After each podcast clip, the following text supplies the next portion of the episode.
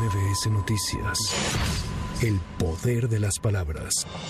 El gobierno federal emitió la declaratoria de desastre natural por la ocurrencia de lluvia severa, vientos fuertes e inundaciones el 24 y 25 de octubre en 47 municipios del estado de Guerrero como resultado del paso del huracán Otis categoría 5. El DIF envió una caravana nacional y brigada humanitaria en apoyo a la población afectada en Acapulco por el huracán Otis.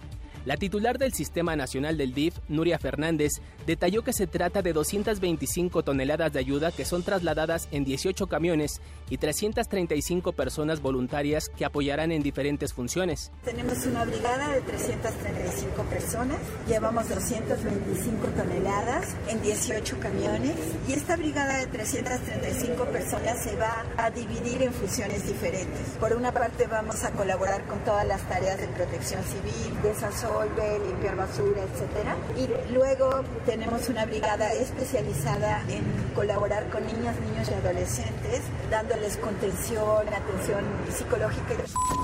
Un juez federal le concedió la prisión domiciliaria al exprocurador general de la República, Jesús Murillo Caram. Sin embargo, el extitular de la PGR no podrá abandonar el reclusorio norte debido a que enfrenta otro proceso penal por el caso Ayotzinapa.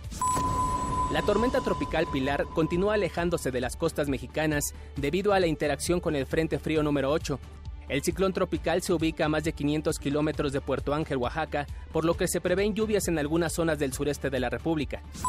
Hasta el primero de noviembre, al menos 33 periodistas fueron asesinados en Israel, Palestina y el Líbano desde que comenzó el conflicto entre Hamas e Israel el 7 de octubre.